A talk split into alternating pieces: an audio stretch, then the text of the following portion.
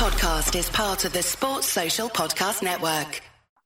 Oh, it's a goal. Who got the assist? Who got the assist?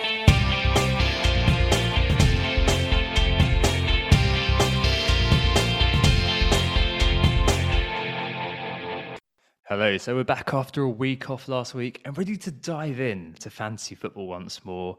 The sands are shifting and the hot fuss as managers come and go from the Premier League, which hopefully will lead to a transformative effect on an FPL template which has grown a little bit stale. Speaking of transformational, yes, I've now moved out of the kitchen into the living room. Uh, so you, you, get an exciting uh, white wall backdrop for those who are watching on YouTube. Um, I've got a new microphone as well, so hopefully I sound a little bit better. Um, but anyway, we are Who Got the Assists. You can find me on Twitter. I'm Tom at WGTA underscore FPL. My usual co host is Anthony at FPL Stag. The league code is 2IP43T, but there's no Anthony this week. Sadly, he can't make it as he's feeling a bit under the weather. But I'm very pleased to welcome Nick back to the pod. Uh, we've pod together for many years. For those who don't know, I'm sure you all know. Um, it will be a bit old school, won't it, this week, Nick? Uh, you all right, mate? And what's on the pod this week? Hey, yeah, I'm good, thank you. I'm back for, for old listeners. Um, hope you haven't all missed me too much. Um, and for the new listeners, I'm a former co-host of the pod, essentially on a little bit of a sabbatical right now, uh, just from podding and, and, Twitter and everything like that, uh, whilst I focus on family life. So bear with me a little bit, um, a little bit rusty right now. Um, obviously, last minute change here and there, and I'm not podded for a while, so excuse a few various it's toughisms throughout the pod. um, so yeah, the agenda rundown for this week it's all going to be about the new manager bounces. Uh, what do we make of them in terms of the uh, the players coming into the fore for those clubs, and uh, how should we think of these players when these meta destroying things come into play? Uh, plus, we've always got the usual market forces, uh, listener questions, and, and correspondence on the mid-priced midfielders as well. But as always, we'll start with the game week reviews. Yeah, yeah, it feels like a while ago now, doesn't it? Uh, an age ago uh, when the game week. Uh, what game week even was it? Wow, game week 11 occurred. Um, and first up, it's Anthony. No wonder he's choking on his alibis. Just the 51 this week, unfortunately. Anthony did message him from his sick bed and said he got 51 points last game week. He got a kind of one percentage negligible green arrow, but he said it was a really annoying one, um, just because you know the cost of Saka over ESR um, is hurting him but he doesn't have Trent either. And he's spoken about that for, the last few weeks that you know, that's been his priority transfer, and he's not kind of quite managed to get there yet. He's got 4.1 million in the bank. He did Mane to Son, so he's got loads of money swimming around. So I'm assuming he'll come back in. In fact, I, have got a message from him for like the transfers to captains later on, so we'll know later.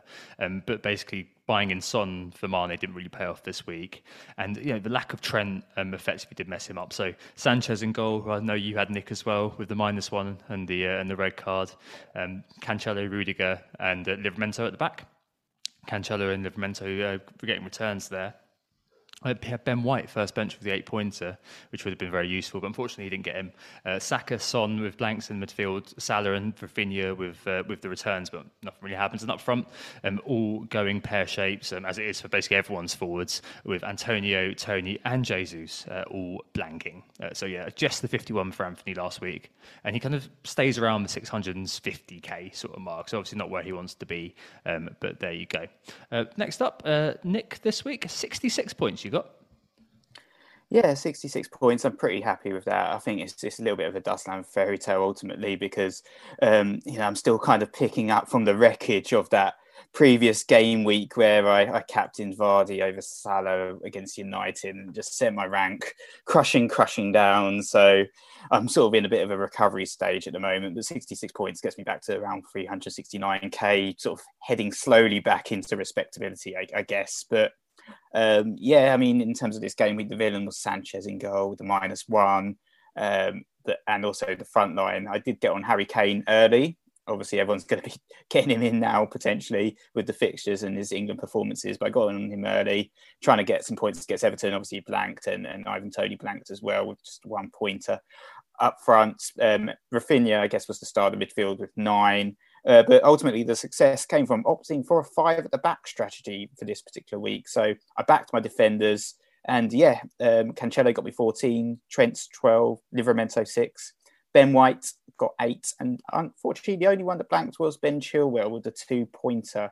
Um, unfortunately, going for him, over Reece James a couple of weeks ago is not really working out for me, but so far. But yeah, otherwise, I'm, I'm pretty happy with this game week. Yeah, more than decent, I think. Uh, um, you know, five at the back. I was thinking, oh, he must have got an auto sub there, uh, but no. I remember you saying in the Slack as well. I've definitely, I've, I've, purposely gone five at the back this week. It's just so rare you see it, isn't it? We've got some questions about this later on, actually, but it's so rare you see it, isn't it? Having that five at the back sort of structure looks a bit weird, kind of looking like kind of the the arrow. Um, but yeah, it's, it's, cool to see it pay off uh, to some extent uh, this week. As you said, unlucky about Chilwell. Um, I did pretty well uh, last week. I got 74 points. So the damage from Kaigate is mostly repaired. I'm back up to 350k or so. I started on the back foot though. Um, it was a long time ago now, but I mean, I don't have Livramento, and everybody was apparently winning FPL with that clean sheet who did own him last Friday two weeks ago, and non-owners were apparently losing FPL through not owning him. Uh, that was a turning point. That was a lonely night. But the next day things improved. Um, so I sold Azpilicueta for James, uh, which worked out great as Azpi didn't play points across the board basically, um, except up front. Uh, same as everybody. Uh, so Guaita, he's zero to hero. Back to back clean sheets. Uh, beat out uh, Rob Sanchez, obviously, for the next consecutive week. And obviously, Sanchez owners are probably now casting eyes at Guaita, thinking, yeah, you know, time to get on that Crystal Palace bandwagon. I know I've changed my tune, but it's fine to do that in this day and age, isn't it? I mean, look at the government. Anyway, um, at the back, the Jack back line of James, Trent, and Cancelo. Um, seven points, 12 points, and 14 points. Contributed 29 points uh, for me this game week, which is obviously epic. Uh, unfortunately, Christensen, um, I had him, uh, your, your kind of Chilwell uh, comparator. He should have scored, really should have scored. And Burnley, one shot, one goal. You can only laugh at that, really. In midfield, um, Kai Havertz uh, finally did a goal, um, and Raphinha's goal as well uh, from a I think it was a it was a free kick, wasn't it? Went all the way through, um, supplemented the Salah assist uh, for the Trent um, free kick. Uh, blank for Mbeumo versus Norwich, but disappointing. That was probably the, the one big game I had him in for. Not far off. Um, obviously, that goal was ruled out.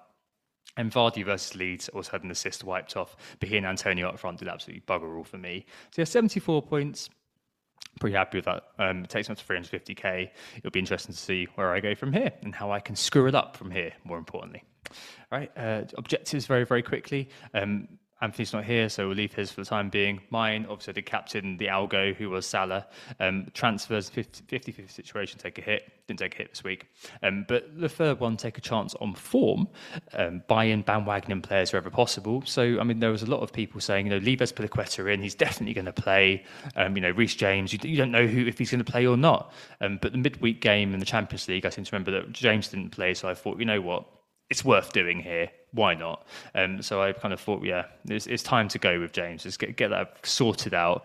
Um, did it. So I think I've, i can give myself a big tick there in terms of the objectives this week. I mean, Nick, last time you could have mentioned a few objectives about how you're kind of facing this season. I mean, how is it going in terms of overall sort of progress, do you think? I know you're, you're normally quite a long way ahead of me at this point. So uh, maybe it's uh, not doing as well as it could have done.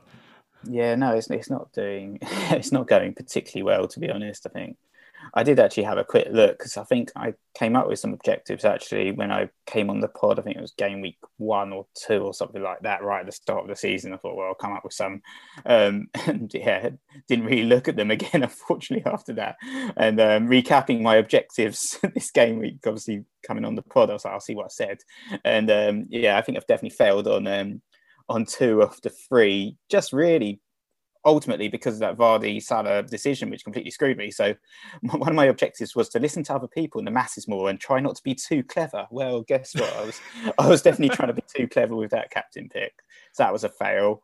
Um, the second one, I guess I'm sort of passing, which is if there's momentum behind the pick, try and catch that momentum in its first wave whilst there's still a differential. And I think generally I've succeeding with that. You know, a little bit. I've not necessarily got some good examples of that. Um, but I've tried to jump on a few momentum wagons like Foden and, and now Harry Kane and, and, see how that works out in the next few game weeks, I guess. Um, and then the other one was just on the captaincy. It'll be similar, playing it safe, trusting the big hitters, and again trying not to be too clever. Calculated gambles are good, but certainly we saw it this week that the mainstream picks all bossed it, and the template is a template for a reason. So that's what I said in game week one. Um, obviously, I didn't follow that because I didn't captain Salah. So again, big mistake. If I just stuck it on Salah and basically had it on him since game week one, I'd be in the top 100k right now. So you know, a bit of a blow really, but never mind. Yeah, that United game continues to haunt me as well. But it's a case of are we human or are we managers? And sometimes I think that kind of side comes in where you just can't help but you know, take the punt or just veer away from what you think is best. That's what these objectives are all for, I guess. It's just that week with Kai Havertz kind of led me astray because Mikel's captain Thiago did say to to captain Havertz. But you know, there we go. We live and we learn.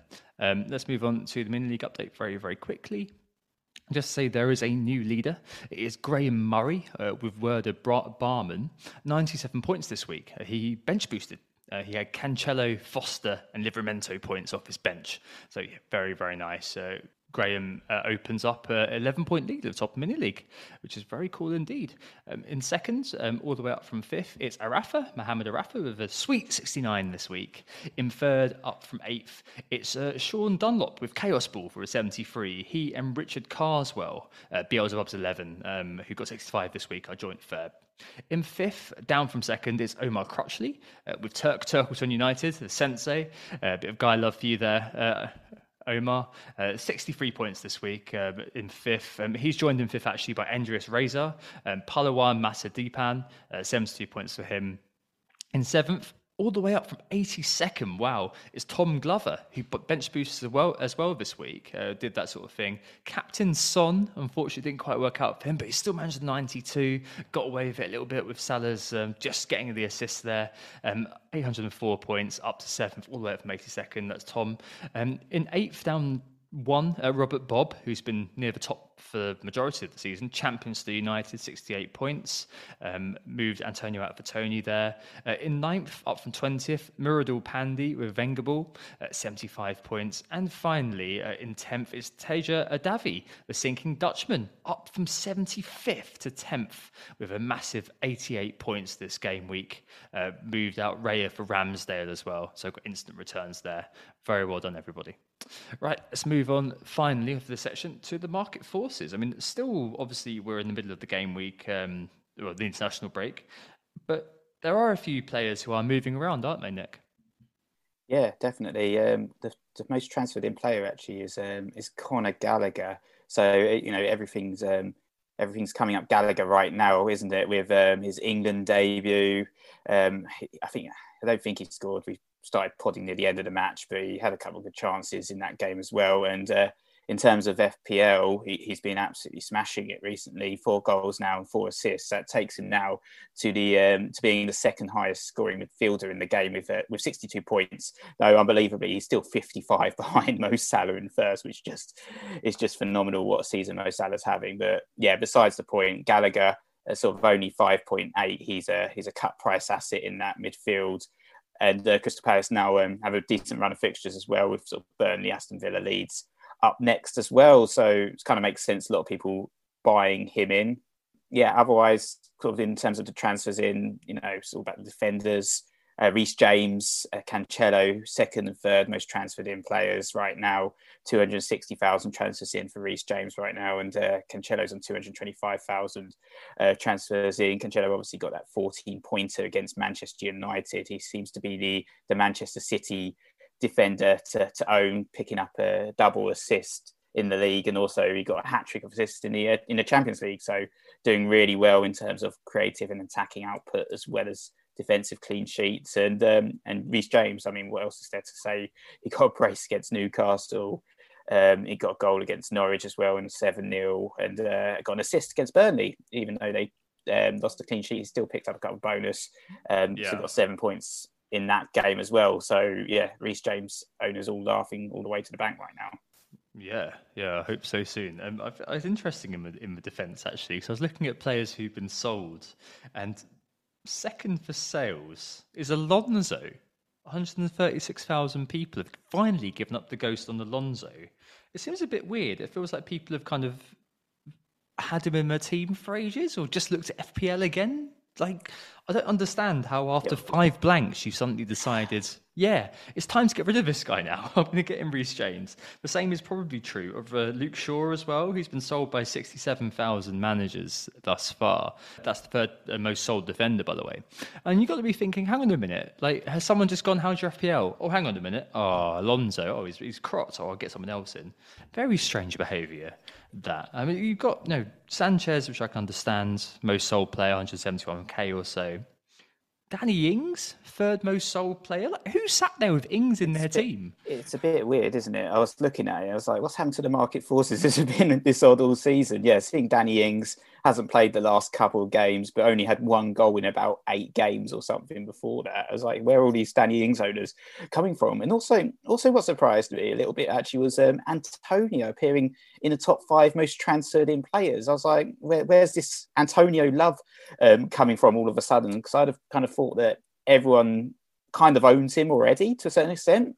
And if, if you own if you don't own him, why are you bringing him in now after sort of I one one goal it. in five games? It's like it's like the Ivan Toney, um, you know, people buying in Ivan Toney all season despite not scoring at all. He still seems to attract new owners. It's, it's a bit weird. And um, Antonio obviously smashed it right at the start of the season. It was absolutely brilliant for the first month of the season, but just one goal in five games. Um, it seems a bit odd that he's he's now attracting owners again. Very weird. It, it, it almost seems like you know a group of bots has just gone. Oh, I have Danny Ings. Need to sell oh, who is scoring highly? Michail Antonio, I will buy. Like it, it doesn't make any like normally the market force at least reflects the past game week's outcomes. And yeah, Gallagher, James, Cancelo, Smith Rowe, that kind of does do it, as does Livramento. McCarthy, the most bought in uh, Sanchez replacement, BT Dubs. And but Antonio makes absolutely no sense. I don't know why he's bigger in the top five, and it literally must be a case of people who are selling Ings, just thinking, "Oh yeah, who am I going to replace him with? Who scored the highest? Oh, this Antonio fella, because the forwards have been so rubbish that they're going to have to be buying in whoever's top of the list. Don't care about form; it's just whoever scored the most points. Very, very bizarre. Right, let's take a break there and move on to the main topic just after this. Who got the assist? Who got the assist? So we're back and it's on to the main topic this week, which is about new manager bounces. Now, there have been four managers new in their jobs in the last four weeks. Serious madness. I mean, last season was a bit of an anomaly. Only four managers lost their jobs throughout the entire season uh, Mourinho, Chris Wilder, Frank Lampard, and Slaven Bilic.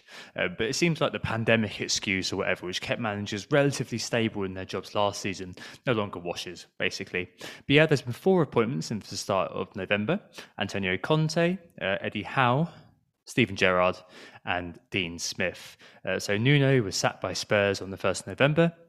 Conte was appointed swiftly on the 2nd.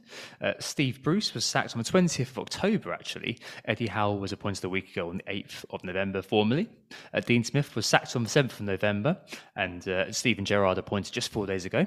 And finally, Daniel Farke, uh, or Farke, uh, I think he's actually known as, was sacked on the 6th of November and replaced by the aforementioned Dean Smith today, on the 15th of November. So Norwich have an owner called D Smith and a manager called D Smith. And a fun fact Dean Smith has only been out of work a total of eight days in the last 10 years.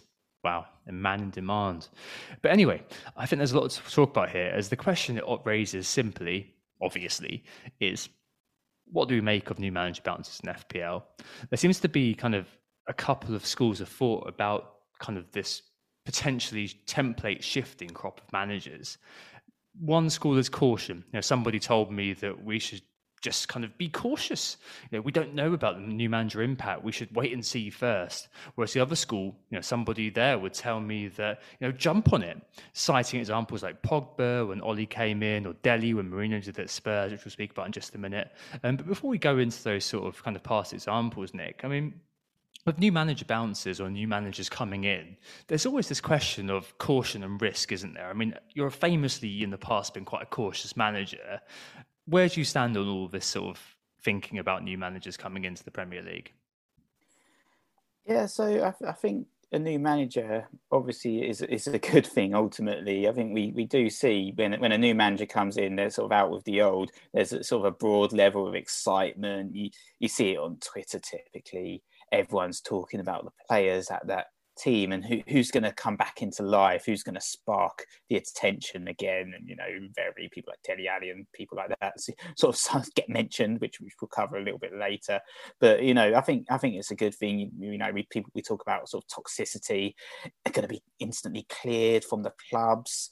Um, new regimes bringing out the best of all those players, and invariably will go to pot again, sort of six months later. But I think I think ultimately, you know, the concept of the new manager bounce is is a valid concept, and I think I think there is an argument behind it. Obviously, as well, you have to think about tactics mm. changes, personnel changes. You know, when Tuchel took over at Chelsea, we didn't know who the hell was going to be nailed. Like, you know, brought up a lot of question marks in terms of who his best team was.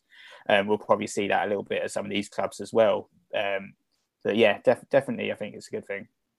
Yeah, for sure. Uh, it's definitely interesting to see what happens. I think it does reinvigorate certain individuals. I think it also highlights this idea of kind of forecasting in FPL.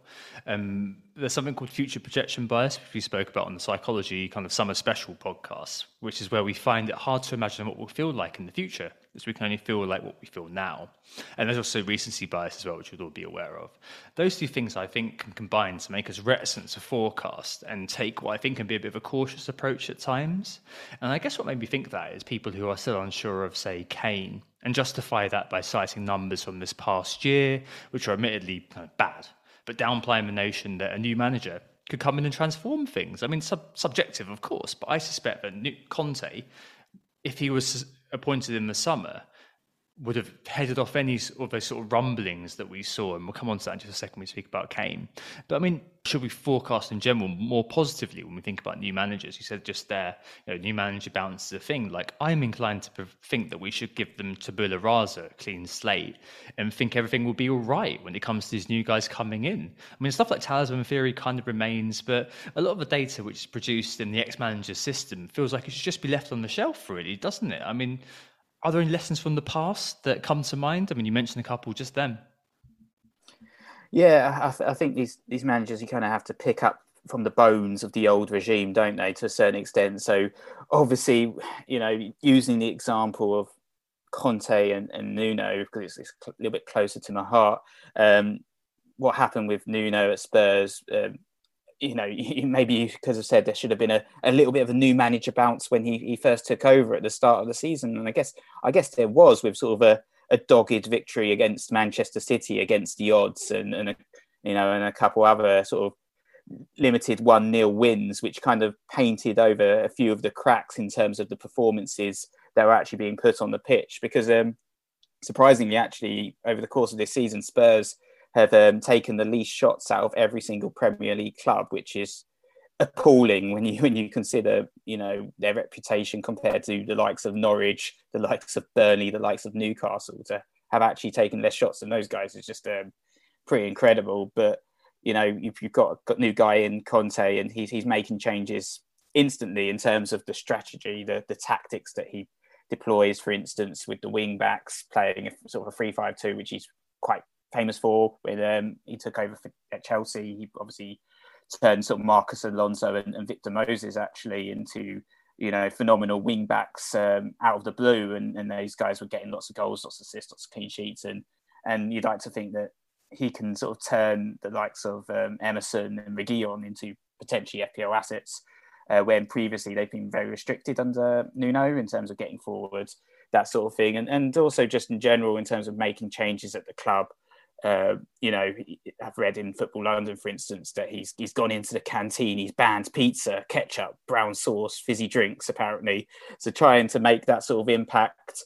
Um, you know, we'll see how it goes, obviously, but um, you know, getting rid of that old regime, getting rid of the toxicity, yeah. starting afresh. I think we we can sort of look look to the future and say, right, off the back of these changes, off the back of what the managers have done before, we, we can forecast that you know things are definitely going yeah. to improve, even if it doesn't turn them into you know FPL assets immediately. There's there's definitely the potential there. Yeah, absolutely. I think I think what's really interesting as well is that and as you're speaking about on the club level through things like banning ketchup all the way through to making those tactical changes to sweep away what wasn't quite working under Nuno, and also kind of the aura that Conte is going to bring as a proven winner versus Nuno, who you know was the Wolves manager, um, with all due respect to Nuno, there's no contest in terms of what a player is going to take from Conte. The word of Conte is going to be a lot more than the word of Nuno, unfortunately. And I think, you know, one small lesson from FPL that I've learned over the past like little while, and I've only had a short amount of time to actually research this for this podcast. But what one thing that I really like is that FPL is so on point when it comes to new manager bounces because individuals in particular are ones that benefit from the new manager.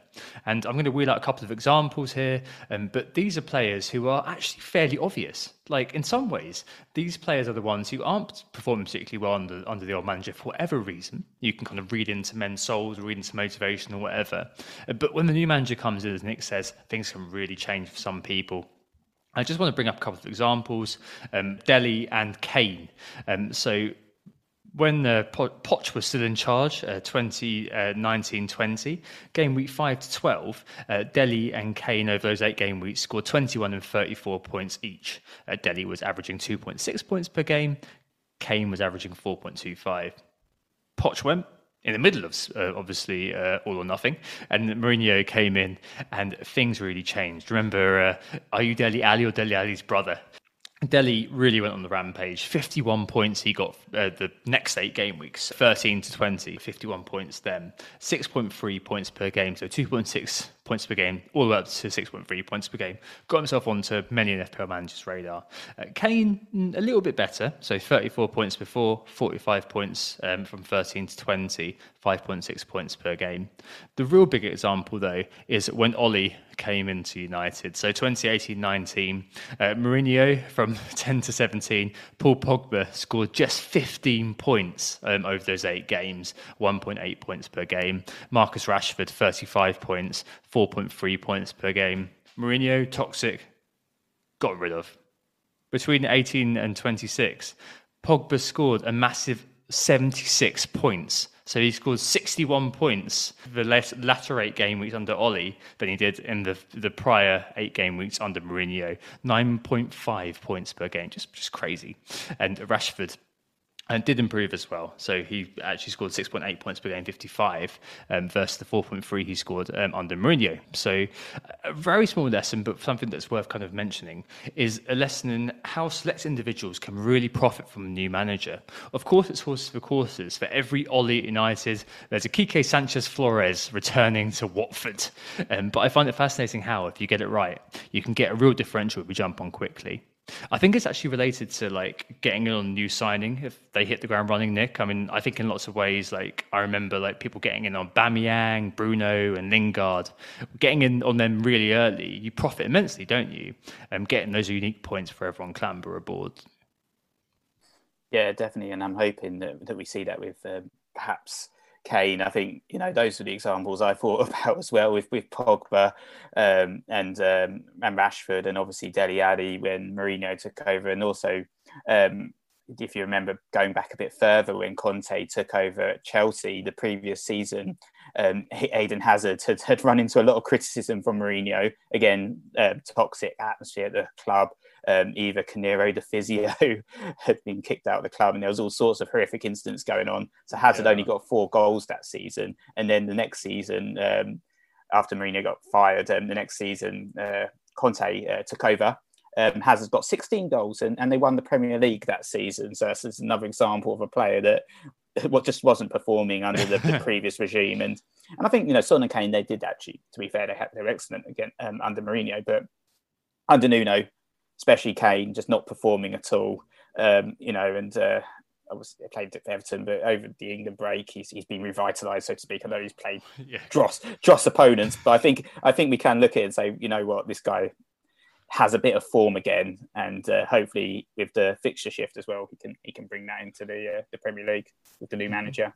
Cool. I mean, with all this in mind, then let's go ahead and look at the teams with the new manager bounces potentially and try to analyse what's going on. I mean, as I said earlier, I think we should probably give them a clean slate to some extent, but some data will be used sparingly. There'll be a lot of opinion, I'm afraid, but it would be good to get a handle, I think, on events as they stand. Which of these clubs could be dynamite, just needing a new manager to light it up, and which could be simply a bit of a letdown?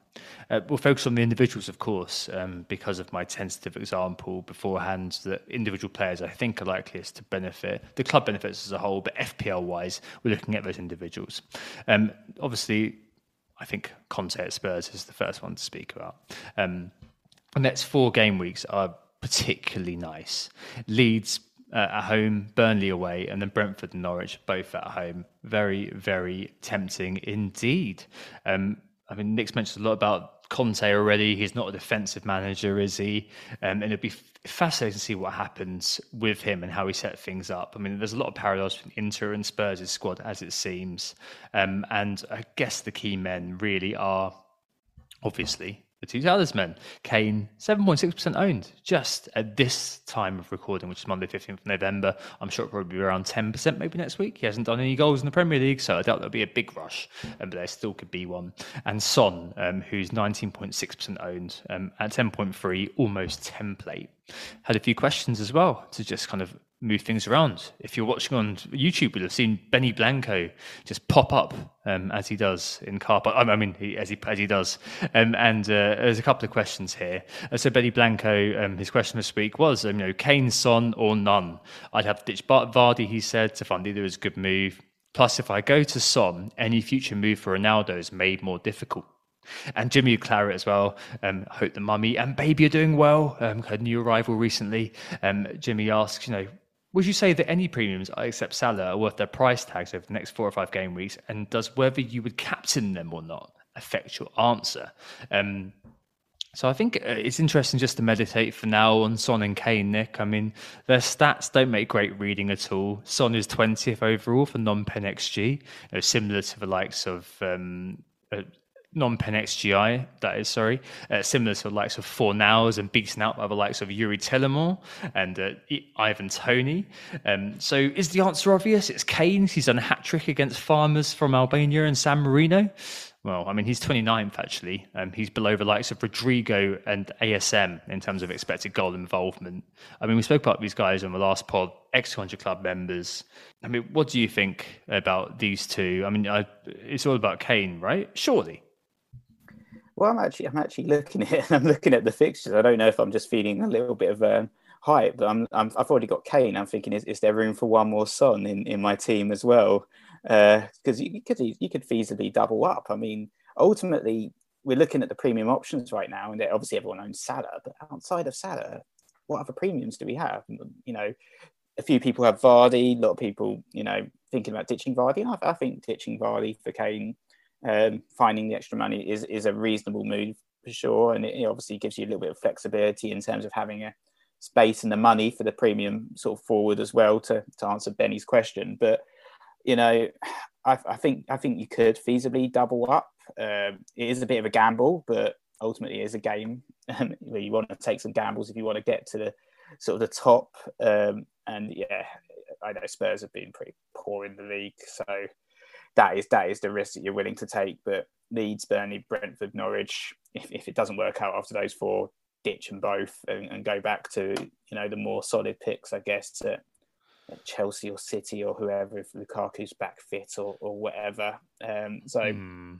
I guess um, if I can't really pick between the two of them either. If you're going to go for okay. just one, I think it's really hard to say. I think Son, um, obviously as a midfielder, I think he has a bit of a higher ceiling actually because um, he gets those extra points for the goals and gets the extra point if they do keep a clean sheet. So I, I do really like Son as a pick, and he is cheaper. But um, Kane as um, a lower sort of ownership as well was a little bit more of a differential, which gets a little bit more exciting as well. So you know, there's, there's pros and cons to to owning either of them at the moment. Oh, can you read my mind, Nick? I think that's kind of where, where I'm going to go with this. I mean, it's safe to say, um, as you just said, that you won't find much in the data itself to help you make these decisions, at least over the last sort of, you know, this season. There's lots of subjective information flying around as well. I mean, the feeling with these guys is that there's a lot of team dependency with them, I think, mostly growing out of the sale of Lukaku a few weeks ago when he got injured before the Norwich game. I mean, our friend, uh, our mutual friend, Bernardo knows Maldonado, Matt pointed this out. Um, and I'm going to steal it basically, um, that if Lukaku hadn't been sold, if Lukaku wasn't injured, I doubt there'd be any chat about Kane being this sort of you know, niche, sort of weird punty pick. Uh, we know what Kane can do. We know that Conte has praised Kane in the past. Lots of comparisons between Kane and Son, Lukaku and Lautaro Martinez. Into I won't go in here. But fundamentally, if we had Lukaku still now, if he hadn't got injured, you know, we'd had a, a, few points out of him. The column inches and the podcast airtime would all be devoted to should we sell Lukaku for Kane rather than being a running commentary of whether Kane is actually worth it. The reality is that both these players are a pump. and I think to answer Jimmy's question, in a world where Salah's basically an EO vacuum, meaning that you know he's the captain, leave it there, don't do it to yourself basically. Look for those differentials. And Nick, as Nick said the low ownership of Kane is is so like alluring to me. And I don't really see the monetary difference as being as important at the moment if we've only got Salah and maybe Kane would be the second kind of uh, premium I mean, um, I can get both with Vardy and Kai Havertz to sell. I'm not seeking to tranquilise the debate, of course, but in answer to Benny Blanco's question, particularly, I'm leaning towards Kane simply because he's an excellent piggy bank. As after the next four, I can seamlessly move him on for Ronaldo. Um, if needed, because Man United's fixtures from Game 16 are very, very nice. And fundamentally, with Kane, we know which role he's going to play. I also hate all the forwards and um, think form may be engendered by these very nice fixtures. We'll talk about Wilson in just a second. With Son, it's not really as clear what role he will play. It's disingenuous, of course, to say he's droppable. That's not true. Um, and if you're lacking Trent or something, getting him rather than Kane to allow you to get to Trent is obviously a great idea. Uh, but at the moment for me, Kane is on top, but it's just a shimmy and a shake to get me to Son if that was what I decided to do. So it, it's quite close between the two of them, that's for sure. Um, elsewhere, uh, Nick, you know, you've got the wing backs. I mean, uh, James uh, Lindonator from Planet FPL, very keen on Emerson Royal, um, very decent XGI at Betis. I think he averaged 4.6 per season. Um, which isn't that bad. He got into the box on the end of a Kane cross um, a couple of games ago. And Ben Davies, Nick, a 4.4 million hero. I can see you opening up your eager eyes hearing Davies's name. I mean, uh, in your opinion, those defenders, anyone there of interest to you, or is it a case of watch and wait? Well, I guess uh, Ben Benny was a, a, friend of mine in the past, but um, you know, with the shrine and everything, but I don't think he's an FPL asset, unfortunately, anymore. Even though he seems to be potentially part of that back three is it's, it's not worth it. Um, the defenders, I think Reguilon, um, sort of only five billion is certainly an option um, for the next uh, few games, but I think with the defenders, I think we're just all very content with our defenders, aren't we? We've all got Trents, Cancelos, Reece Jameses, Livramentos. We don't we don't need a Spurs defender. I, I don't need to make any defensive uh, defensive changes. I'm very happy. So uh, yeah, I'm just going to ignore them for now, to be honest, and you know, I'm, I'm not convinced that um, Spurs' ability to, to keep a clean sheet, even though they did against Everton, they still conceded a couple against uh, Vitesse, and uh, mm. we still do have Eric Dier in defence as well, so anything can happen. Yeah, I, I think it needs for me there needs to be a little bit of time to kind of get into a state where I can trust them, basically. I mean, I'm not averse to the punt at all. I, I wouldn't have minded giving Emerson Royal the next four games and seeing how it goes. At 4.9, that could be pretty decent, especially given, you know, Alonso had his best under season under, under Conte, 168 points uh, a few years ago. I mean, is that going to happen again? We don't know. We simply don't know. But at 4.9, it's worth the punt. And as we've been saying, the, the, whole thing basically is just a bit of a punt at this stage, and I, I, can get behind it. I really, really can. So yeah, Spurs. I guess it is saying Son, Kane. Take your pick depending on your team structure. Um, don't try to pass off team focused concentric advice as actual advice. If you got if you can pick fit, fit him in, fit one in, not fit the other in, just objectively weigh up the merits of both. Um, but it just seems like there's no kind of stats answer at the moment. It's just about how it will progress forward. Next one, Eddie Howe. Howe at Newcastle. Old Lying Eddie, famous for not being straight in press conferences. I mean, the next four for Newcastle are basically akin to Spurs' looking very, very nice indeed. Brentford at home, uh, game week 12. Flailing Brentford, bobble popped Brentford at home in game week 12. Arsenal away in game week 13, and Norwich and Burnley 14 and 15, both at St James's. Obviously, the key men are clear, um, but there is one uh, key man I think out there, Callum Wilson, um, and there is a lot of interest in the FPL community. So FPL Commanders asked if he should sell Antonio, who's being bought, who's being bought in, bro, uh, for Wilson, and FPL Fledging asks if getting Wilson in straight away is worth it. The great run of games to come under Eddie Howe. I mean, any interest in Callum Wilson, Nick? 2.3, 2.4% owned, like real differential kind of territory. Yeah, yeah, I do like Callum Wilson as a footballer. I think he's he's very talented footballer. I just don't think he plays with um, plays for a team that's particularly talented in themselves and, and creates a lot of chances. And and I particularly think that uh, selling Antonio for, for Callum Wilson isn't isn't a good idea.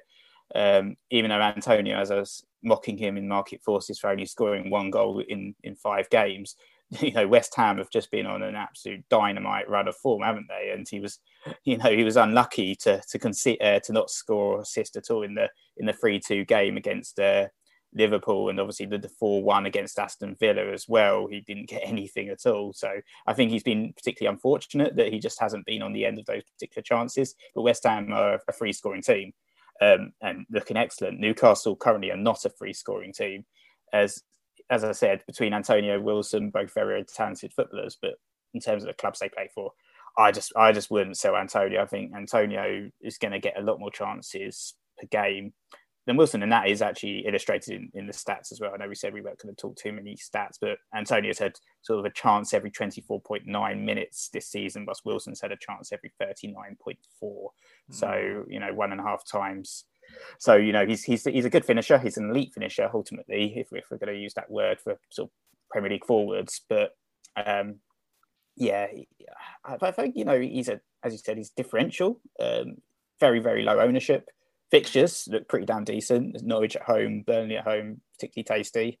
So you know you could go for him, and I think he is the best pick if you do fancy going for the new manager bounce. He he knows Eddie Howe very well, obviously, and performed excellently for him in the past at Bournemouth. So they've got a strong relationship there. So there's there's not going to be any sort of teething issues in terms of bonding with the manager, any of that crap. Um, so yeah, you know, I think he's an option, but I just wouldn't sell Antonio necessarily. I think it seems a bit rash. Yeah, no, I wouldn't go there. But I mean, there's definitely a case for buying Wilson and the revitalisation potentially that could occur under Howe. Uh, three out of four of, of, of the next games are home games, and Newcastle need their talisman. Simply put, under Howe, he was the fifth highest scoring forward in 1819, 168 points uh, that year. He started just 6.0 that year. And uh, his day's profile was Kane esque back then. Decent XG and XA, and a really good link up with Ryan Fraser. A goal Wilson, assist Fraser was absolutely everywhere, wasn't it? You kind of got, got used to seeing that all the time. But Newcastle kind of reflecting what you said, Nick, have been bad, like really bad. Second bottom for expected goals. So Howe has a lot to work on, especially if he's forced to look at that attack as well as that defence, which has been leaking goals like nobody's business.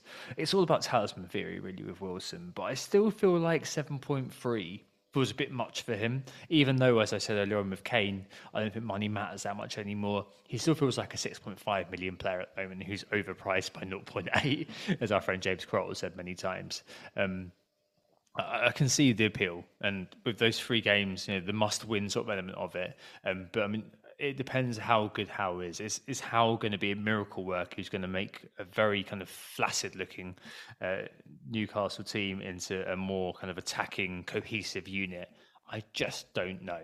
Um, and I'm kind of happy to take my chances with Conte and Kane over Wilson and Howe, basically. Um, elsewhere, Matt Ritchie, Ryan Fraser, the Bournemouth band back together.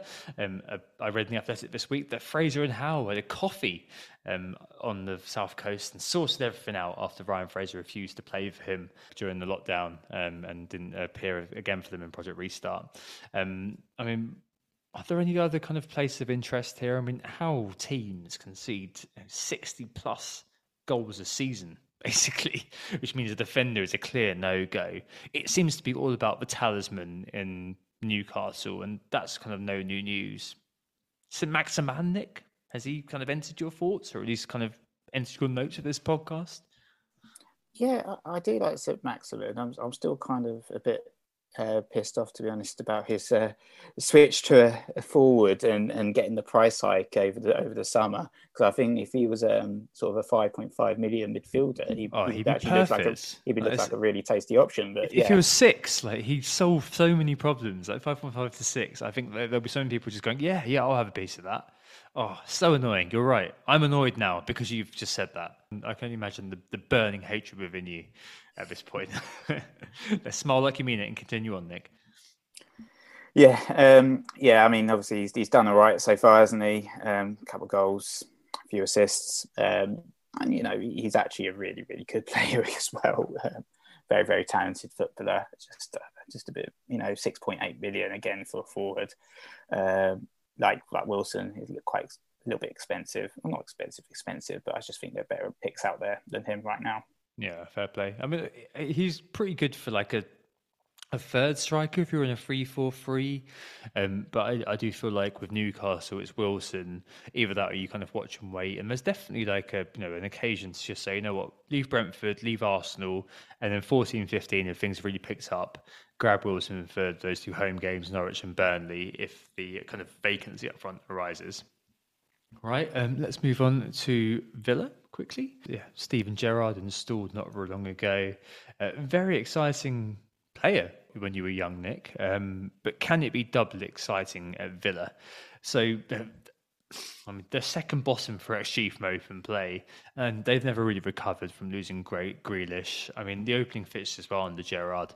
Brighton at home, Palace away, Man City at home, and Leicester at home. Yes, they've got three out of four fixtures at Villa Park, um, but there's definitely a case that you could watch and wait um, for those fixtures. It'd be interesting to see kind of obviously what happens uh, with Villa um, under Gerrard's stewardship and their players as well.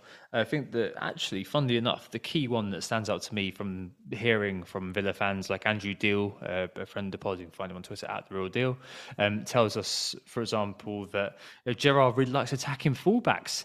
Uh, so Matty Cash uh, could be one who's of interest, and that's basically using um, James Tavernier. Um, as an example. So yes, yes, different league, uh, but he was contributing on average a goal or assist every game uh, last season. Um, last season, 12 goals, nine assists. Um, so one who is of vague interest, uh, Emi Buendia and Leon Bailey, perhaps. Remember at the start of the season when everybody owned Buendia, or I owned Ings actually. Uh, yeah, that's interesting. And you said earlier on that Ben uh, Benny was a friend of yours. Well, Emi was a friend of mine at the start of uh, start of this season. Uh, 15 goals, 15 assists last season in the Championship. And Leon Bailey, okay, at Leverkusen, never gotten into kind of double figures ever in terms of goals or assists. Um, but he had kind of 11-ish average expected goal involvements per season at, uh, um, at Leverkusen. And also you've got your Watkinses, your Ingses. Watkins, a serial woodwork botherer. Um, and Ings is just clinical. Um, he has had a few good appearances in the Villa shirt already. Any interest in these guys, Nick? I think the the the kind of the current fixture run isn't that great as I kind of mentioned earlier on in terms of the next four. So it really does lend itself, doesn't it, to that kind of watch and wait. And people are selling Ings, for example, on mass. Yeah, I feel like just Villa sort of just died a death over the past three or four game weeks. So and I'm hoping that they do get a little bit of a new manager bounce just to make them a little bit, a little bit more interesting to watch. And it's just interesting as well to see how Gerrard's sort of operates with the sort of talented players he's got. Because I think Ollie Watkins was excellent last season. Ultimately, um, I know not everyone thought so, but I've you know last season he got 14 goals, nine assists, and that's that's pretty damn decent output for your first season in the Premier League. And and ever since the signing of Danny Ings, I just don't think it's gelled quite well.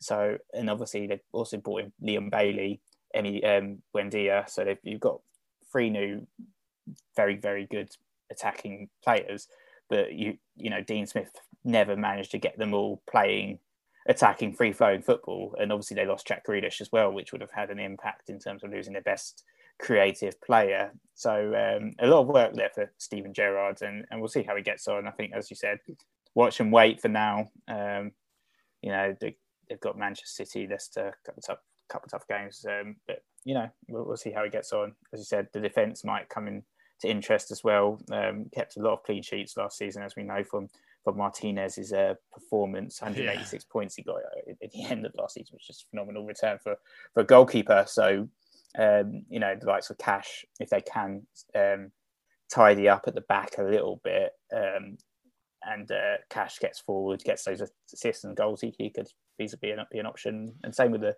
left side as well. If someone like Ashley Young, for instance, nails down that fullback slot ahead of um, Matty Targett, then he could be an option as well. Eighty four point seven. Probably a bit old now, though. I think 36. 36. He, is, he quite old. Yeah. Young, young is old, unfortunately. Um, but I mean, I think you know the, the one to watch, obviously, game week sixteen, Liverpool away. That'll be that'll be just one of those. Where it's like, well, okay, keep an eye on it. Can Gerrard go and upset the apple cart at his old stomping ground? But I mean, feasibly between game week seventeen, where they have Norwich away, all the way until kind of game week 30, 31. Um, there's a decent enough run for Villa. Um, they face Norwich away. They've only played, they only face uh, Chelsea at home in game week 19, which is Boxing Day, and Man United on the 15th of January of the top four teams, kind of that whole kind of period. So this kind of early sort of time frame from now until kind of game week 16, that Liverpool game is a nice sort of watch and wait to see how it all progresses uh, for Gerrard. But yeah, I, I, I just don't think it's worth um, going in there with Villa anytime soon, unless you're a big fan, in which case, obviously, go for it. And yeah, Dean Smith popping up again. Um, final team to talk about is Norwich. Uh, the next four fixtures actually are not bad at all. I mean, admittedly, it is Norwich, but Southampton, Wolves, Newcastle, and Spurs. Um, two home, two away. The first two home, uh, the second two away. I mean, is there anything to talk about here if people are interested in for reasons unknown, Nick. I mean, you've got Pukki, 11 goals in uh, 1920. No goals scored after January, though, after starting with a bang, including that kind of memorable hat trick versus Newcastle. Cousin Todd, you know, that, that year, 4.5. You know, my relative Todd Cantwell really smashed it, didn't he, at that price.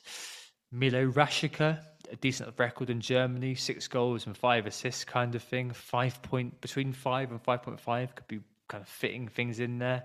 I mean, Norwich have been dreadful, haven't they? I mean, bottom for expected goals by some distance, and Smith's got a lot of work in his hands.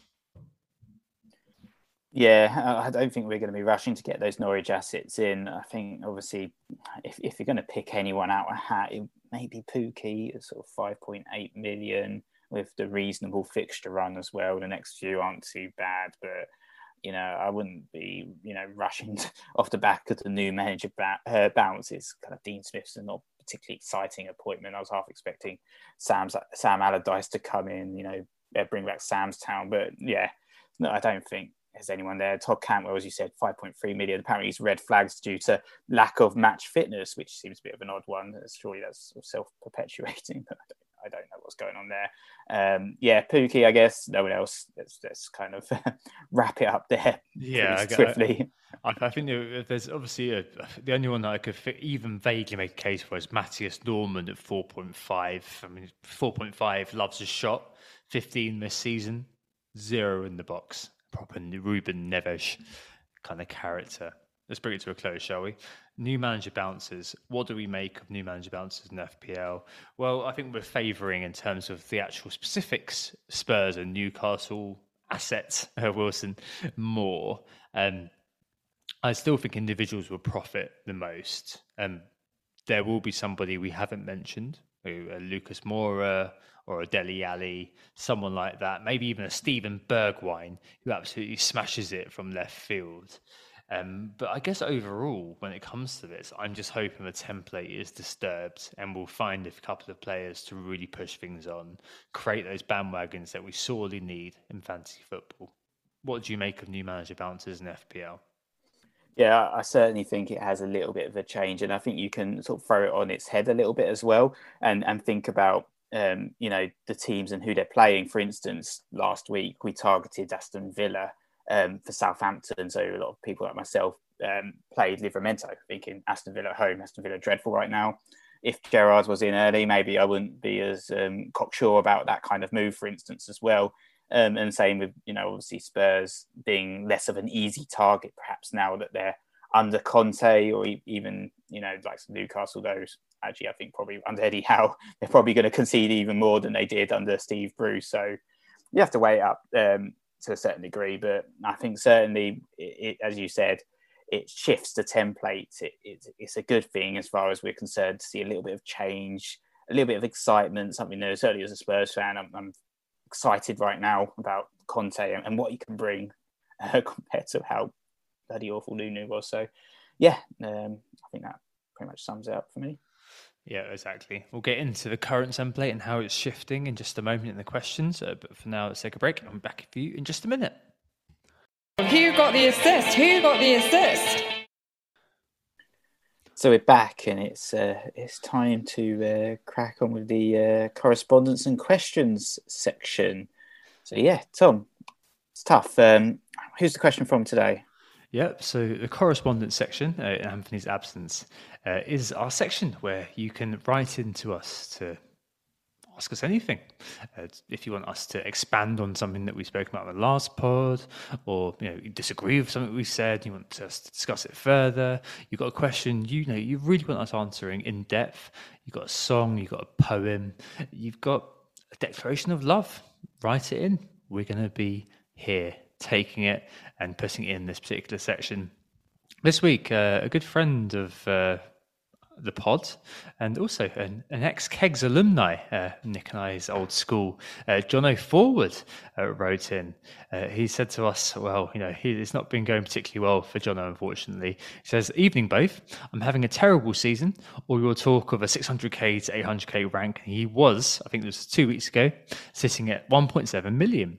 He said he turned to Conor Gallagher as somebody who's potentially able to save his season.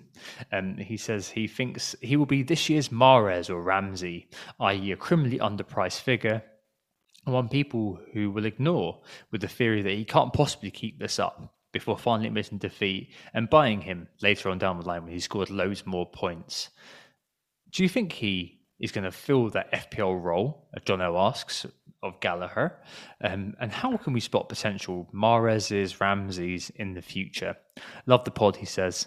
Thanks, Jono. There's also some listener questions here, just to pollute the correspondence section, which is normally sort of you know, pristine, uh, but there are so so many, and it's all around that kind of mid-price, mid sort of area. Uh, FPL Banger um, asked if we let prices cloud our thinking. He highlights that Gallagher is the second highest scoring mid in FPL, but buying him for those people doesn't seem like a priority. FPL Neil asked for a discussion of the mid price mids, uh, mentioning Gallagher, Mbeumo, uh, Jota, Saka, ESR, and so on and so forth. Uh, MJ, our friend Manil, um, asks if you keep Mbeumo for Newcastle, and Toney too, actually. And Andy Penman asks if uh, Jota is no brainer. I mean, it's a unique situation at the moment, isn't it, Nick? With so many of these players milling about. We said last week that bandwagons were so important because of how things were progressing this year, with players so spectacularly bunched up behind a rampant Mo Salah. Only six players have scored more than 60 points, uh, with Salah obviously in the triple digit mark at the moment. Uh, Cancelo, Trent, James, Gallagher, Antonio, and Vardy um, are the only players who have scored more than 60 points, and that is still, you know, leagues behind Mo Salah. What do you think about kind of uh, Jono's question uh, initially about Gallagher? Yeah, I think he's um, he's certainly an option, but I, I, do wonder like how much of a season saver he's going to be, just because of all the people that are now buying in Gallagher on, on in their droves. So he's he's not going to be too much of a differential any longer. As I said, he's top of the market forces right now. I know his correspondence was a couple of weeks old, as you said, Tom. So maybe, you know, if we'd answered before the Manchester City game and said, get him in, and, and uh, Jono would have got that golden assist, then he might be a bit happier, perhaps. But um, right now, since then, at least, you know, he's got a golden assist against City and a goal against Wolves and, and moved right up to the being the second highest scoring midfielder in the game. So he, he is a great pick. I'm as I said, I'm actually thinking about bringing him in this game week just because Palace's fixtures as well really starting to brighten up with sort of Burnley, Villa, Leeds. So generally, actually, all the way um, up until Christmas, they've got a really, really nice run of fixtures. So you, you could keep him for the next 10 or so game weeks and hope he just continues to to trickle along with the points. Um, yeah. So, yeah, in terms of an FPL pick, I think he's a great one around that price. I think um, it's always hard to kind of spot those future Mahrez's, future Ramses. There's always kind of a kind of chat that emerges out of nowhere around the 5.5 million price. We actually used to do. I remember we used to do the the sort of 5.5 million mids analysis back in the day, didn't we? When, when we were younger, um, yeah. you know, and trying to look at those um, players around that price point that we think are going to be the next um, Mahrez or you know Josh King, Ryan Fraser was one that actually emerged that season as, as a great pick um, back in this sort of Bournemouth days. But um, and also Soucek last season as well. I think we all kind of called him out at the beginning of the season when we saw his price at five million. We're like incredible and jumped on him. But certainly this season it's been about Connor, but it's also been about um, Smith Rowe. Yeah. Also started off the season 5.5 million. Both uh, both had their England debuts. So you know both emerging talents, and I think it's all about trying to find that next emerging talent and, and try and get on that wagon as quickly as possible. E- easier said than done, but there's always kind of this sort of Mason Greenwood type character. Uh, but yeah, I mean, this is this is close to my heart because I'm setting Gray, who's another one that was 5.5 start of the season. Wow. Started off really, really well. Um, yeah. I didn't get any of those returns, by the way, but he got three goals in the first four games. Um, and then since I got him in, he's done Jack. He's got me, I think, two assists or something. Um, and I'm looking at um, Gallagher, but I could also look at Smith Rowe as a, another option. I know you've got more Mbeumo, but I think I've, I think I've missed out on the on the Brentford uh, wagon. Well, I'm not missed out because he's not got any points, but um, I think I'm not going to bother with the double up, especially because no, Ivan no. Toney. Um, and the fixtures are, are going to start stiffening soon as well. But. Yeah, it's definitely it's definitely game over for uh, for Mbeumo. Um, I think, uh, yeah, just just to bring it back to Gallagher for a moment. I mean, he's been a bench hero for so many. I mean, our friend uh, Death Star FPL has had him off the bench for both those double figure goals, hasn't he? Recently, um, much to our chagrin in the min league that we're in. Um, but it's a really interesting idea, this sort of price quality heuristic, which is what Banger's alluding to about his price. That idea being that we'd always assume that price is something which is a shortcut to indicate quality. In fact, that could often be a little bit misleading. Um, that idea that price equals quality. And you think of things like when you buy an own brand product versus a branded one, often there's very little difference between paying for a supermarket brand thing versus kind of a branded thing, you're paying for the name. And Gallagher, you know, the ownership is now rising steadily is 15.3%, um, alluding to what you said, Nick, about perhaps you know, the last couple of weeks things have changed a little bit. Um, so it kind of, it, it's pretty warranted to think about him as a bit of kind of a, a, a, bit of a bandwagon who may sustain the season thus far. He's got a similar goal involvement to the likes of Trent and Raphinha. Um, but fa- unfashionable little Palace, who he plays for, can mean that his impact is slightly obscured. It's worth noting that when Millie, Millie has played for Palace, his role seems to change a little bit, and the reintroduction of Eze to the team um, soon can mean that his role may change still further. But nonetheless, spoiler, I find myself with Gallagher now um, after swapping him in uh, for Benny um, a few days ago, like he was going to rise in price. I mean, I looked at his data, um, his underlying data is really, really good. I rewatched match of the day, um, uh, last game he played, and uh, he was very, very good actually um, against City too. And I thought it was worth kind of um, you know trying to catch that rise uh, when I could, effectively. Um, he's what I need, and it's time. But the river is wild, really, around that kind of 7.5 million mark. I've still got Kai Havertz to sell for another under 7.5 million player. And what's really nice is how those players are now mostly sitting in the differential to ultra differential category. Um, uh, Andy Pemmer mentioned Jota. Jota is fourth um, for expected non-penalty goal involvement this season. And it seems a no-brainer if you've got 7.5 million to spend to get him in, especially with Firmino out and Mane potentially having a knock international break. But yeah, I'm still a bit skeptical about him. I don't know what it is. I think it's that qualitatively, he's a very frustrating player to watch.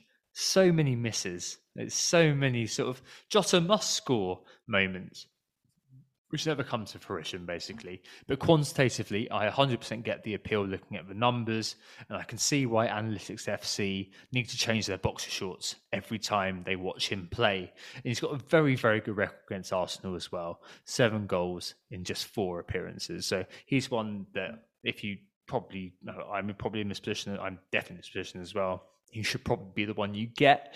Um, ESR, you mentioned Nick, an XG of 1.9, four goals scored, an XGI of uh, 3.1, six goal involvements, four goals and two assists, you mentioned. Is that sustainable? Is it a bandwagon I've missed from an Arsenal point of view? I hope I haven't. From an FPL point of view, I hope I have. Um, and the other side of the coin actually is Saka at 6.3, one goal and two assists from a very, very similar XGI of 3.2. Uh, Smith Rowe is 3.1. I've sung Saka's praises before, and it's really interesting to see kind of eh, how fortunes can diverge, and if you do convert, what can kind of happen there. Um, I just want to throw another couple of names in here. Actually, uh, one is from City. He's not Foden doesn't look a thing like Jesus. Instead, he's Bernardo Silva. I know he did a goal against United. That's not really what's kind of prompted me here. Instead, it's just been how generally excellent he's been this season. It's Pep's kind of meritocracy in action. Um, he costs you 7.1, and he's the highest scoring Man City mid actually at the moment. Why? Expected minutes, basically. I mean, he's playing a lot this year. I mean, he was hashtag leaving in the summer, as James Richardson put it on the on the uh, Total Football podcast. Um, but I mean, he's played his way back into that City team, and he's playing the role actually want to see of a City player. City are very good going forward. That's news to no one, um, and you aren't going to be captaining him, of course. Um, but if you throw in someone who's got guaranteed minutes and the capacity to kind of score well week after week, with City's creative kind of juices flowing, then I don't really see that as being a particularly bad thing. I mean, he's got 49 points, nine points behind Son, basically, which is you know, uh, given the 3.2 million price difference, that's pretty decent. And he's all action, surely worth consideration. The other one that I am considering is Leandro Trossard, 6.5 million. He's actually out of position at the moment. He's up front. I did look at Maxwell Cornet as well, um, but Hindu Monkey this week pointed out that his conversion is 50% at the moment from a meager number of uh, chances, and Burnley are not doing very well in terms of expected goals. Um, so I think he's probably a bit one to watch and wait on. Uh, but Trossard himself up front, good fixtures for Brighton and great underlying numbers in terms of the analog stats, he's top for pen box touches and top for shots on target amongst midfielders who cost less less than seven point five. So you know, I'm looking for kind of these sort of players at the moment. Um, I need a seven point five million midfielder to replace um, Kai to uh, afford Vardy to Kane, and it's between uh, Jota, who seems the obvious pick, Bernardo, who seems a bit left field, and Trossard, who seems a bit left field. I really like that kind of idea of having an ultra differential uh, for my FPL team, just because you know I'm not at the rank that I want to be, and having a player who is kind of two two to three to you know, under 10% owned, it will be a very, very good thing. In time, I think I will be looking at Jarrod Bowen as well. Uh, he's for non pen XGI this season amongst all players in the Premier League. Um, but at the moment, he obviously is, is, is, not really worth mentioning because the West Ham fish aren't that great. But to answer Jono's question, I think bandwagons are always going to be super important. They're going to be the ones, um, as he alluded to in his initial question, about a player who can save the season, like Mahrez, like Ramsey. If you can get on them early, especially in a context where things are very bunched up, getting a player like that, getting them on them early is a very, very good idea. And Gallagher is as good a punt as any basically in that category. The great thing is that the price bracket is relatively fluid, so you can jump between them all as needed. Um, so yeah, it would be very interesting to do that. And as Nick said earlier on, trying to spot those players um, early is a, obviously a massive boon. But the fact they're all kind of similarly priced is a positive kind of outcome anyway. It means that if a player does start to pull away, then you can kind of jump on them, getting on them a bit earlier. Maybe as a case, just kind of eye test stats usual sort of get up. Jono wrote in to who got the assist at gmail.com. And if you want to be featured in the correspondence as part of uh, you know these sort of questions, please write in there. Who got the assist at gmail.com. And normally Anthony would be very, very pleased uh, to answer and receive your emails. It's just in this case, I've got to step in for him, although my Irish lilt is lacking. I'm not going to do that because that's very offensive. Right, let's move on to the listener questions. Big at the back, V94.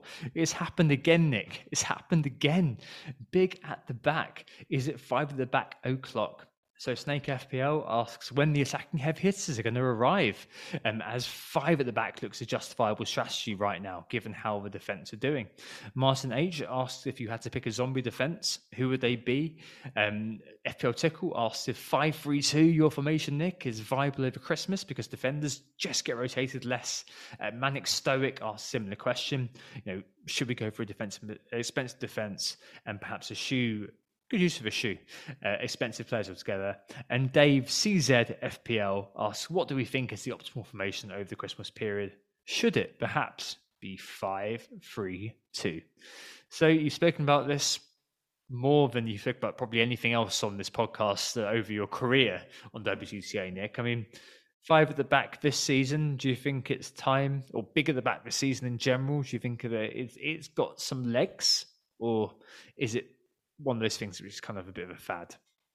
No, I think it's hundred percent um, got some legs. I think certainly we see these things going going phases. Ultimately, when we first started the pods, defenders weren't really a thing in terms of targeting them and you know, that particular season, we, we started seeing, you know, the Liverpool defenders, the Chelsea City defenders come into their fruition. And then in the last couple of years, it kind of died a death to a certain extent. But I think it was well and truly back. And you, you saw it this, this particular game week with my team. I, I did take a little bit of a gamble in terms of going five at the back, and it, and it paid off. And I think just targeting defenders and points there is quite a decent shadow play, actually, ultimately, because you can pick up and accrue some serious points in your FPL team without anyone really noticing them and sort of just build building from the back forward.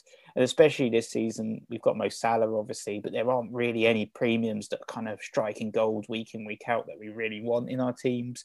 We've got Salah, and then after that, you know, I think perhaps my second highest um, sort of points player is probably like Raphinha or someone who's 6.5 million cheaper than Salah. So I've got all that money to to play apart from Kane obviously now, but I've got all that money to to play around with to kind of target, you know, getting in Cancelo or Trent Alexander Arnold. And I think um, obviously with James and Chilwell as well, you've, you've got four really, really strong scoring defenders that are just bringing in the points week in, week out. And, and you know, obviously, as we said, Salah's got 117 points, but after that, it's um, it's kind of like uh, Cancelo in terms of the second highest scoring player in the game. So and then it's Trent, and then it's Reece. So you've got sort of out of the four top highest scoring players in the game right now, three of them are defenders um, this particular game week. So it, that's uh, that's pretty incredible. It's definitely showing where the where the points are accruing and where where the best uh, where the best assets are. And I think as well, um, Livramento kind of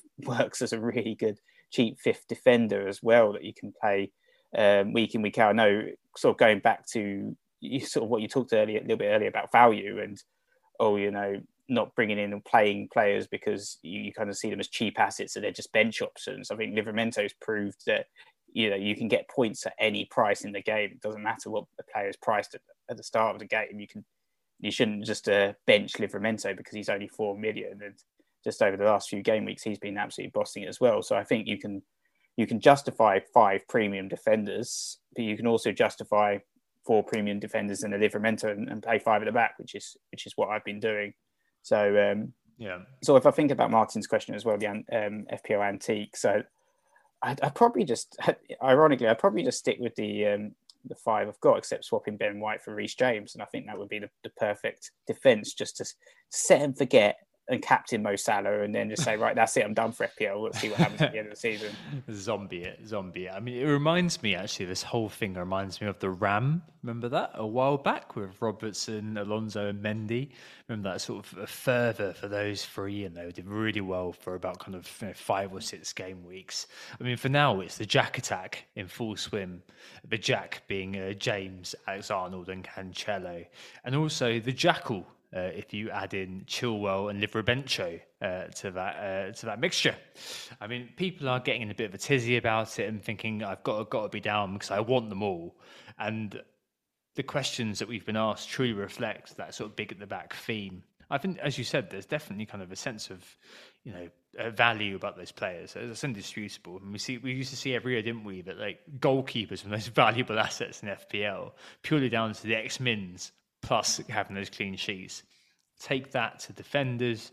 Um, the wing backs obviously provide that sort of dual threat of attacking points, especially in the case of a player like you know, how the amazing form Reece James is in. We'll speak about him in just a minute, um, and Alexander Arnold being the obvious option from the from the past and for the present as well. Attack those kind of attacking returns versus the defensive ones as well. Having them both together is just uh, you know it's, it's, a bit of a cheat code, as I said in the uh, FPL Visio uh, this week. Um, but I think what's really important as well to just mention is the centre backs because I mean they don't get that much love a lot of the time. Um, but in times of real sort of strife, the centre backs are the ones that often come through for you. I mean, we've got a greater sense of predictability about their expected minutes. I know that week after week, unless you get kind of that fabled 15 pointer that I was chasing for many years with Harry Maguire, I was hoping for him to get that 15 pointer. I owned him on three separate occasions, hoping he'd get that goal uh, with that massive head of his and get the clean sheet, get the 15 points. It never really happens. But a steady stream of six points can be very, very beneficial, especially if you have the boom and bust of those Chelsea defenders or even the Man City kind of uh, uh, defenders as well, the wing backs that is uh, coming in and out of the team, and the likes of Ruben Dias, the likes of Virgil Van Dijk could be really important actually um, over the next kind of few weeks, and especially in terms of the questions about the Christmas period. Only one of them could be low key, a fantastic differential. You could even go back to the goalkeeper um, and have an Ederson or something like that in goal. Um, but I, I think there's um, overall, I think the defence is obviously you know, a fantastic sort of uh, source of points, as Nick said, a bit of a low key source of points, although it's getting more and more kind of now, five years later, in in the meta to speak about defenders as kind of transferable assets. That whole sort of idea of them being a unit you don't really mess with is all over now. Um, but I think we should give a bit more sort of uh, respect to the centre backs as well. I think there'll be definitely a lot more kind of featuring in our teams as we go forward. Um, sticking with the defenders, actually, uh, the Chelsea shuffle um, also um, may be impacting a few of you out there. So Dash asked if he's actually missed the Chelsea fullback bus or if it's worth considering bringing one of them in still. And Anav, uh, she asks um, if it's worth a side swap, um, considering uh, uh, they went with uh, centre backs, uh, Rudiger, I guess, uh, for the ex Mins in terms of Chelsea. I mean, I'd be worried about not owning one, Nick. I mean, what do you think about whether it's worth jumping on the Chelsea uh, wing back still? Yeah, I, I, definitely would still target them. I don't think it's too late. I think ultimately, you know, obviously you've missed out on some points already, but um, and they had a great fixture run. But even even when they had tougher fixtures at the start of the season, for instance, in the first six games they played Liverpool, Manchester City, Arsenal, and Spurs. Over that sort of period, they only conceded two goals in total. So they picked up four clean sheets and just conceded two goals. And um, as I said, the fixtures don't mean too much in, in that respect. So I think there's still going to be plenty of clean sheets coming for Chelsea, and, and even in the games where they missed out on the clean sheets, the likes of Reece James, that's Ben Chilwell, will come up with attacking returns. For instance, James picked up a, a cheeky assist against Burnley, still got seven points with a couple of extra bonus. I think if you go without a Chelsea defender, you're just going to damage yourself week in, week out because everyone owns one, at least one by now. Um, so it, it's going to continue to punish you, I think. So I think even if, if you don't own one right now or you picked the wrong one like Alonso or Azpilicueta, I think it is probably fine to bite the bullet and um, and get one of James or Chilwell or, or even Rudiger. Rudiger seems to be the most nailed of all the defenders as well. So I think, as you mentioned, the centre backs and you mentioned Dias and Van Dijk, Rudiger's the other one that's sort of currently the fourth highest scoring defender in the chasing party of those centre backs. And as we hit the Christmas period, we're down, we're probably bound to see some more Tuchel trolling, aren't we? Um, yeah. We'll see Alonso and uh, Chalobah or someone play um, right wing back and uh, have a bit of rotation. Um, but yeah, Rudiger's probably going to be the most nailed of them all. The whole um, fixture congestion, I think, personally. I just worry with Rudiger he might be losing touch just because that contract situation appears to be a bit up in the air. Um, but in general, I think you're right. And you know, with, with Chelsea, yeah, obviously they've got Leicester and United next. But actually, until the end of this calendar year, they put, they play Liverpool and Man City uh, early in January. Um, they only play United um, of the top four last season. So all of the fixtures to come are all very very nice. It's just kind of that, that Tuchel tombola, um, which could be a bit of a problem. I mean, I'd be worried not owning one of the the wing backs, that's for sure. There's those midweek games coming up, I guess, which places the em- emphasis on those expected minutes. So as Nick said, maybe Rudiger could be of interest. Um, I think of the two, I am Reece James, so I would say this, but it's really interesting to see lots of people citing his record thus far under Tuchel and him being like the kind of you know rotated a lot. Uh, it feels a bit like kind of like crutching on the past a bit. That I mean, I think that maybe Reece James has turned the corner. If you look at kind of the performances that he's put in when he's been starting, I think he's now an integral part of the attacking approach that Chelsea take. Whereas last year, it was still all being figured out by Tuchel. Maybe it kind of links back to our theme about the new manager bounce, so on and so forth. He's certainly fit enough to continue starting.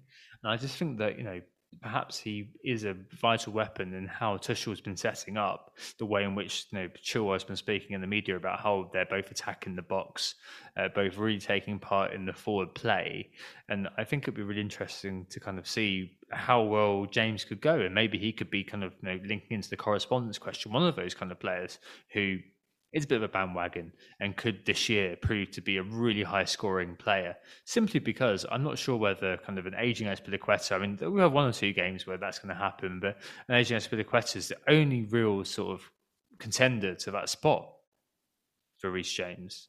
Um, and Reece James is an incredibly fit and versatile player I think it'll be really interesting to see how well he'll do this year. So uh, him uh, over Chilwell for me simply, um, but I definitely don't think you're too late on the fullbacks in terms of Chelsea, the wing backs, I should say, in terms of Chelsea. Dash, I think it's definitely worth um, in terms of Anab's question moving uh, on uh, to a Chelsea wing back if you can, just because it feels like uh, they're going to be the ones who are going to be generating those points um, over the over the centre backs. Although you know, if you do have a second Chelsea player, they should be the centre back. Right. Next question. Wildcard slash general setup. So FPL Elf, uh, his question this week was um, I'm a wildcard. So if you're creating a team for November and December, where would your priorities lie? And Michael Lowe, um, on this sort of note, asks if taking hits to sort your benches out going forward works as an idea. I think it's really interesting, actually, how we look at the November and December period, because I think the key is those Manchester clubs get to United and get to whoever has nailed at City over that period. United, as everybody seems to know at this point, have a great run of fixtures next year. I suspect many from game week six onwards will have Ronaldo, whichever mid comes through, like a Greenwood or you know, Rashford perhaps, and hope that somebody like Shaw shows up at the back. We're not getting Maguire, are we? Come on, seriously. I mean, hand, uh, cup your hand to your ear, but it's not going to happen. Um, but City wise, things are really interesting. I think it's understated how good their run is from now, arguably perhaps, but I've not seen it spoken about anywhere. So maybe it's apparent to nobody's eyes but mine. Last season, they went on a 19 game unbeaten run from November to March, in which they also kept 13 clean sheets, and that won them the league last year. City are now on a run to the end of February, where they only play Chelsea of last season's uh, top four um, until they run into United in early March. So I'd be seriously keeping the door open to double City defence, at least, because Dias character, we spoke about a second ago, is going to be nailed in there. And I think that they're going to start churning out kind of these results. So if you 1 0, 2 0, something like that, obviously having a Foden or something is a nice idea. But I mean, like everybody's obviously set up with double Chelsea, etc. But could it be worth kind of taking a look at kind of veering away from that and veering into having a double city. Um, I think game week 18 nine onwards, West Ham get good fixtures, for example, so worth being able to kind of flex around those kind of things. But in general, flexibility is key. Identifying kind of teams with a good fixture run where you're kind of thinking, right, you're locked in my team, as you mentioned earlier on, a few Chelsea assets like Reece James, like Ben Chilwell, probably fit that sort of mold. And I think we said last week on the pod that the story of the season is yet to be written, so don't cul-de-sac yourself.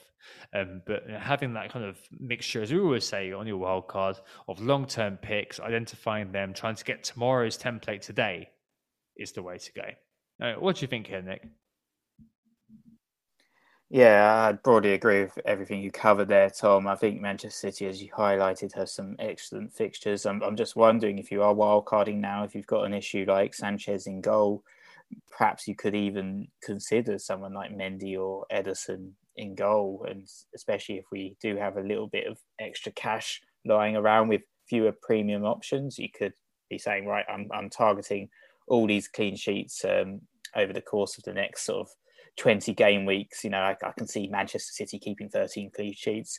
Why, why not say, right, I'm going to go for the, the Dias Ederson double up in, in the defence and just, and just, as I said, play that sort of shadow play type game and just pick up and accrue all, all those clean sheet points just subtly ultimately at the back. I think in terms of sort of, you know, hits and, and sorting the bench out. I think I think squad depth is, is very important.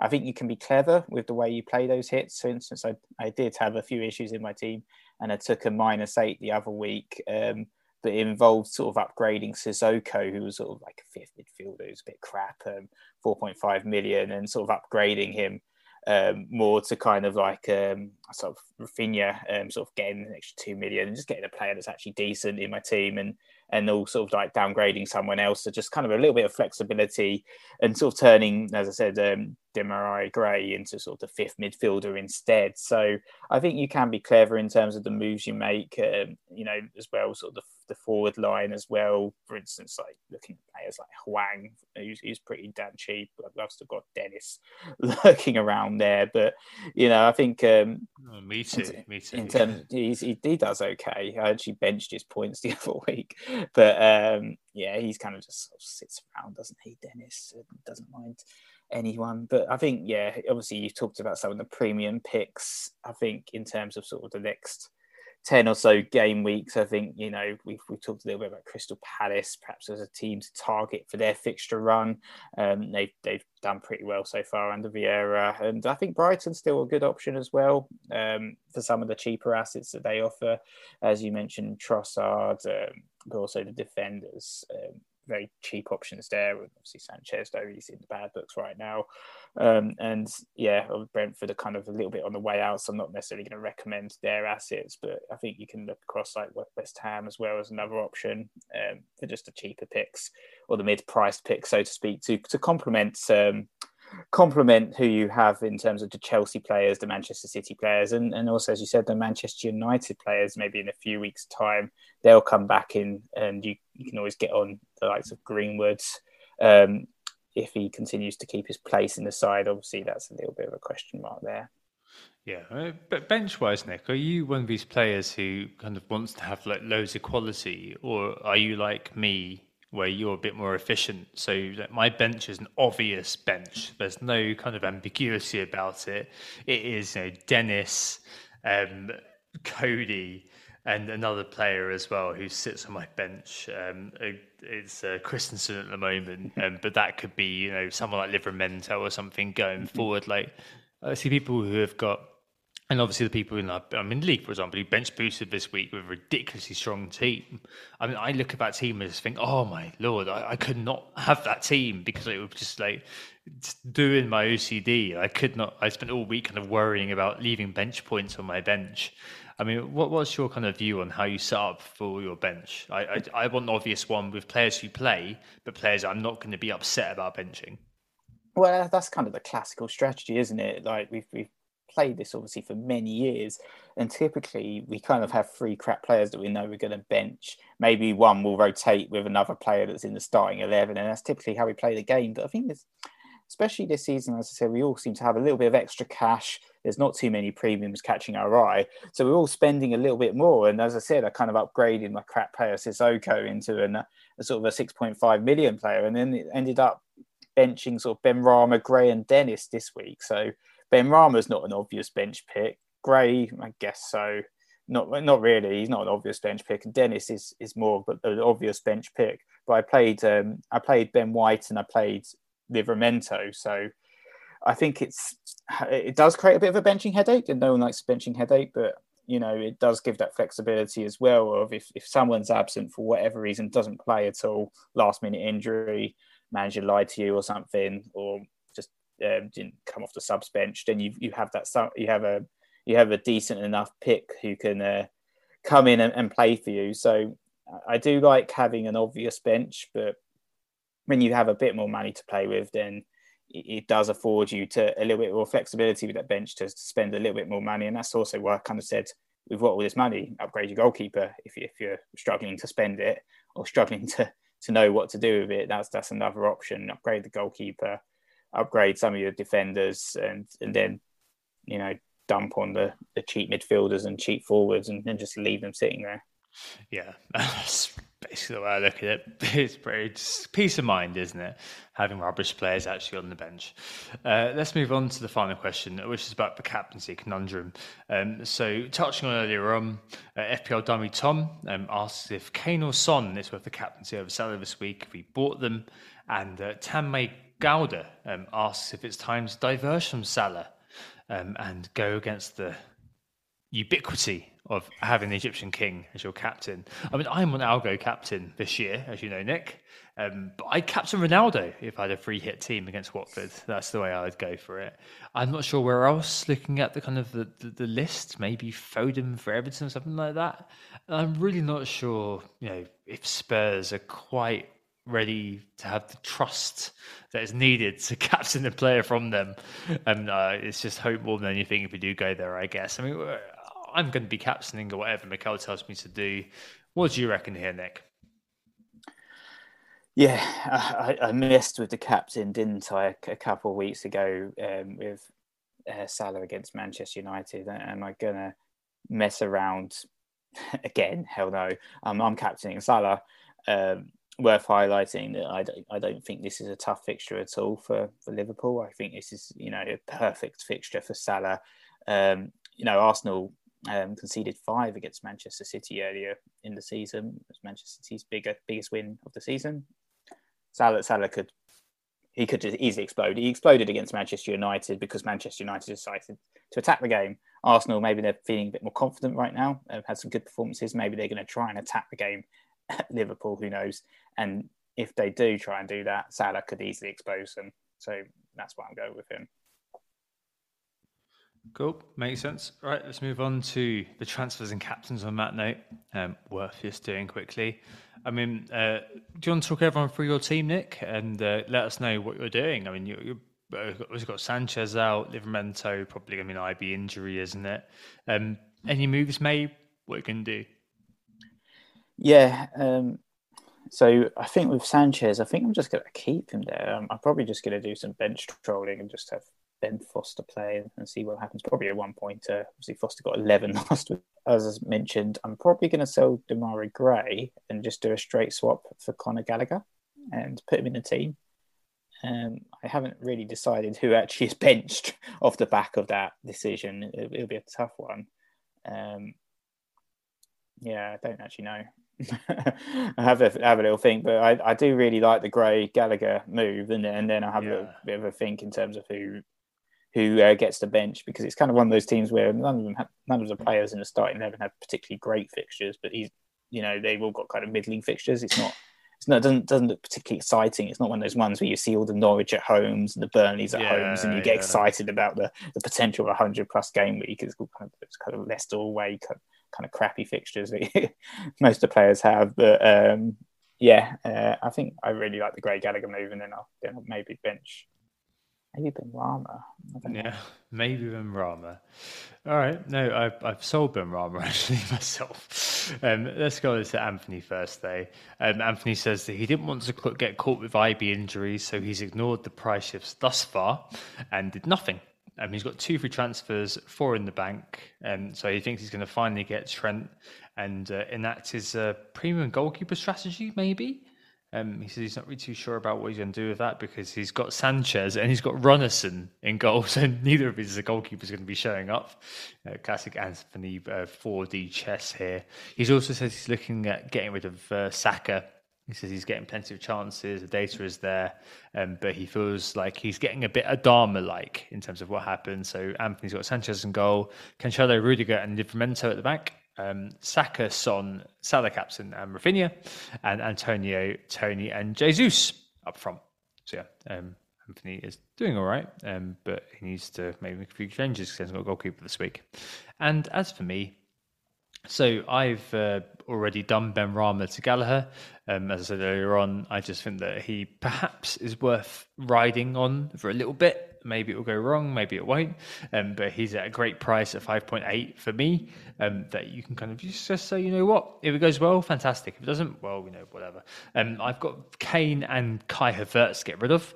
Um, Vardy to Kane is the way I think I'm going to go. I've, I've, been talking about this for the last kind of two weeks, well, since the national break started. So I think it's going to be the way I will go. Um, I think it's gotten to the point where I'm so sunk Costy into that. That if I don't do it, I'm going to be a bit pissed off at myself. I know that Son and Wilson could be a way that I do go, but I really like Kane for the next four. So I think that would probably be the, what I will do. I just need to find a 7.5 million midfielder for Kai Havertz. It's Jota, it's Bernardo Silva, or it's Trossard for that spot. I'm not entirely sure what I'll do yet, but I like the idea of if I did go for Trossard or Bernardo Silva, I could afford Mbeumo out for Smith Rowe next week. So this week, uh, Arsenal play Liverpool. I'm not interested in Smith Rowe right now. Next week, we play Newcastle. Am I interested in Smith Rowe then? Yes, I definitely am. So that could be interesting, but Jota, uh, everyone will be screaming at me, just, but just buy Jota, you know. Um, but I just think Eel, I'm not sure. I'm really not sure yet. I mean, I've got a great iron goal. Uh, the Jack at the back, uh, James Alexander Arnold and Cancelo. I've got Gallagher, Havertz at the moment, but I don't think it will last. Um, Salah, the captaincy, I'm going to go there for the captaincy. Uh, Anthony will do the same, I'm sure. In uh, versus Newcastle, one, one last game. And Raphinha um, and Vardy and Antonio up front. But Vardy and Kai, I'm going to go for Kane plus a 7.5 million. And I just really hope that all these things that I've done will lead to Green Arrow at the end of the day. And that's a lot, isn't it? Nick, thanks for coming on. Yeah, thanks for having me again. It's a, a pleasure to be back on the pod, and and, and thanks everyone for listening. Um, we are, of course, who got the assist. Make sure if you liked what you heard to give us a five star review on iTunes, and um, also uh, give the uh, YouTube a watch as well. And you can see us in the flesh, and you can see Tom's excellent presentation that he's put together. Thank you. Uh, our lead code is 2IP43 and the correspondence as well is worth mentioning. If you want to write into that, it is who got the assist at gmail.com. We hope we assisted you. Um, it's probably a good thing we left it for a week. Uh, normally in the past, Nick, we'd have gone for you know, for just straight after the game week and gone off for two weeks. But it's good to kind of leave it a week because obviously so much has changed, so much has happened. So I think we'll do this going forward. Um, in the meantime, I hope to you. Looking forward to FPL coming back next weekend. We'll speak to you after that with Andy. He's a star. Yes, it's Let's Talk FPL who's coming on uh, to join me and hopefully Anthony next week. Have a good week. We'll speak to you very soon. Goodbye. Bye bye. Oh, it's a goal. Who got the assist? Who got the assist?